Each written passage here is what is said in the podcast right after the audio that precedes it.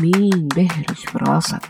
سلام أنا اسمي بيبا وحكلمكم عن أنماط التفكير ممثلة بشكل شخصيات عشان تسهل لنا التعامل معاها وبالتالي نقدر نحسن تفكيرنا طيب حددنا أهدافنا بشكل واضح باستخدام ال five Ws وفهمنا تأثير الخوف والقلق اللي يخلونا نتجه لأهداف معاكسة طيب وبعدين كيف نخليها تحصل على أرض الواقع؟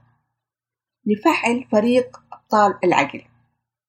كيو تسأل كيف ممكن أحقق هذا الهدف؟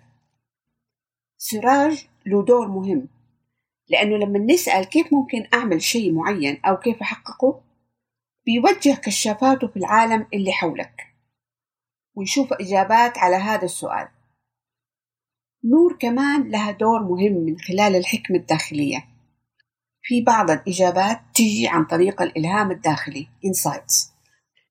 كثير من العلماء تلاقيهم كانوا بيدرسوا نواحي معينة ويسألوا أسئلة عقلانية لكن الإجابات جاتهم عن طريق إلهام داخلي في أوقات غير متوقعة. وكلنا ممكن تجينا أفكار اللي نسميها أها مومنت لحظات الإلهام أو نقول جاتني فكرة. هذا موضوع موسع. هنا بس أبغى أذكر إن نور دائما لها دور في فريق العقل وإنه نسمح لها بهذا الدور بمجرد إننا نتقبل الإلهام.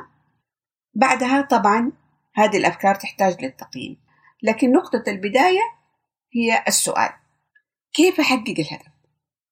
وبعدين نبدأ نحط خطوات أو خارطة طريق برضو عن طريق كيو اللي ممكن تستخدم المعلومات اللي موجودة عندنا أو تجمع معلومات جديدة. لكن أظن كلنا واجهنا الموقف. إن نحط الأهداف ونبدأ نمشي على خطوات معينة وما ناخدها. أو نبدأ وبعدين نوقف. أو نتوه تماما. ويشتغل جلاد باللوم والجلد وملبينا باللطم وندخل في دوامة. خلينا نشوف إيش بصير في دماغنا. يمكن أهم مشكلة إننا بنركز على الخطوة مش الهدف. مثلا تقولي أبغى أعمل رياضة. بس إيش هدفك؟ أو تقول لنفسك لازم أذاكر إيش هدفك من المذاكرة؟ إذا كنا حددنا هدف نتأكد من وضوحه إذا ما كنا لسه حددنا هدف نحدده ونوضحه بما فيها جانب الدبليو الخامسة ليش؟ ليش تبغى تحقق هذا الهدف؟ إيش نتيجة تحقيق هذا الهدف على حياتك؟ هذا له دور مرة مهم في التحفيز مثلا الرياضة الناس اللي بيعملوا برنامج رياضي للياقة عشان عندهم سبب قوي وعاطفي. آه زي مثلا يبغوا يطلعوا إجازة مسلية مع العائلة أو أحد يبغى يمشي مسافة معينة لجمع تبرعات لدعم قضية يؤمن بها جدا بيقدروا يحققوا نتائج مذهلة وطبعا التصور الذهني للنتيجة هذه يخلق حماس لأنه زي ما قلنا قبل كده الجهاز العصبي البصري له دور كبير في عملية تفعيل عمل تعبئة عامة وشحن داخلي مرتبطة بالحماس. بما فيها إفراز مجموعة من الناقلات العصبية ال neurotransmitters في الدماغ. بعدين نقوي ارتباط كل خطوة بالهدف والتأثير الإيجابي على حياتنا كمان بالتصور الذهني. واستخدام التوكيدات أو في شيء تاني توني روبنز يسميه incantations وهذه توكيدات سمعية وبصرية وجسدية وأنا حقيقة وجدتها غير مؤثرة جدا. يعني مثلا تقومي تعملي رياضة تفردي جسمك كأنك فعلا قدك قوية وتختاري شيء تقوليه لنفسك له علاقة بهدفك. بكل خطوة.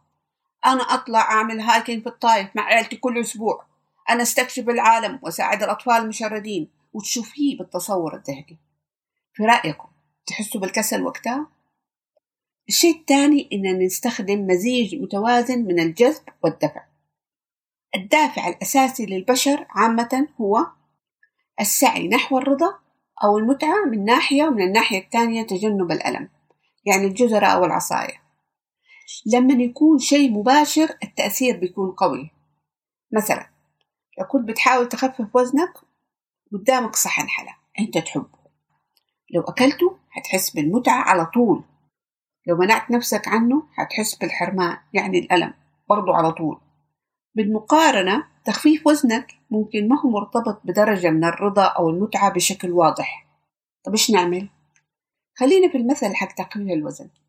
كل ما كنا واضحين إيش الأسباب اللي تخلينا نبغى نحقق الهدف كل ما كان عندنا دافع أكبر ناخذ الخطوات اللازمة عشان نحقق. ليش تبي تخفف وزنك؟ كيف هذا يأثر على حياتك ويحسنها؟ ممكن إنك لما تخفف وزنك تقدر تتنفس بسهولة أكثر إذا كان هذا مشكلة حاليا عندك. أو صحتك إجمالا تتحسن. أو تكون شايف شكلك يصير cool وتقدر تمشي على style ملابس معينة عجبتك. وهكذا. ونربط الخطوة بالهدف والسبب منه وتحمس نفسك داخليا. وتصير ما هي مجرد خطوة. هي مرتبطة بهدف نهائي وتأثير إيجابي. واضح كده؟ طيب. هذا التحفيز الإيجابي الجزرة. لكن للأسف الدفع الإيجابي أحيانا كثيرة ما يكفي لأنه محاولة تجنب الألم أقوى عندنا كبشر عامة. لما الألم يكون مباشر التأثير بيكون قوي. عشان كده من الأصعب إنك تمنع نفسك عن شيء تحبه حتى لو كان حيخبص لك الدايت أو نظامك اليومي لأنه ما تبغى تحرم نفسك. لما التأثير السيء ما يكون مباشر ممكن الخيال يلعب دور. هنا الخوف ممكن يكون له دور يخدمنا. بشرط إنه يكون تحت سيطرة فريق العقل تماما. نحرص إن نتخيل كيو مش بس وحش الخوف لوحده ياخد راحته. لكنه موجود. ما نقدر ننكره ولا لمصلحتنا إن ننكره. كل ما ننكره يكبر.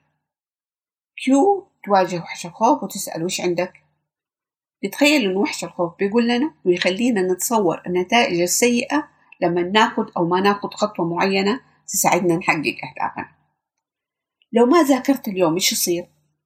لو طنشت وخرجت مع أصحابك بدل ما تخلص التقرير إيش يصير؟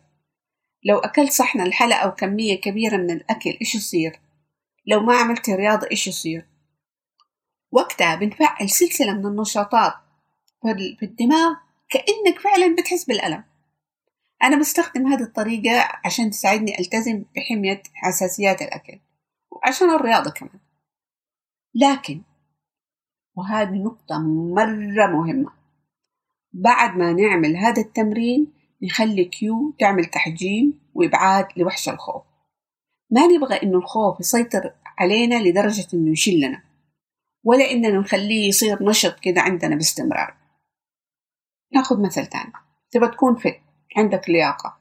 تقرر تعمل رياضة يومين بعدين تحس بألم في عضلاتك وتبطل. لأنه إحنا كبشر دائما نحاول نتجنب الألم. إيش تعمل؟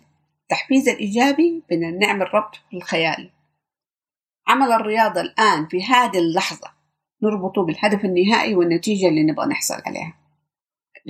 التحفيز السلبي باستخدام الخوف. ممكن تتصور إنه عضلات أو الجسم صار فيه ضعف كبير كيف حيصير في أشياء كثيرة ما تقدر تعملها زي إنك تلعب مع عيالك أو تخرج خرجات تبسطك. بس مو لدرجة إنك تتصور نفسك مريض مرض شديد في السرير ما تقدر تتحرك لو وصلت على هذه الدرجة الخوف ممكن يشلك تدفن راسك في الرمل وتبطل كل شيء. وهذا اللي بيصير في كثير من الأمور الخاصة بالصحة وغيرها. الخوف يزيد لدرجة إننا نصير ما نبغى نفكر في الموضوع بالمرة أو نعمل أي شيء. زي اللي يكون خايف إنه عنده مرض خطير والخوف يخليه يتأخر في إنه يعمل فحوصات. أو يكون خايف يرسب مرة فيبطل يذاكر. وأعرف حالات كده حصلت فعلا. خلاصة الكلام عشان نحقق أهدافنا وبعد ما نحددها ونوضحها باستخدام ال five Ws واحد سؤال كيف أحقق الهدف؟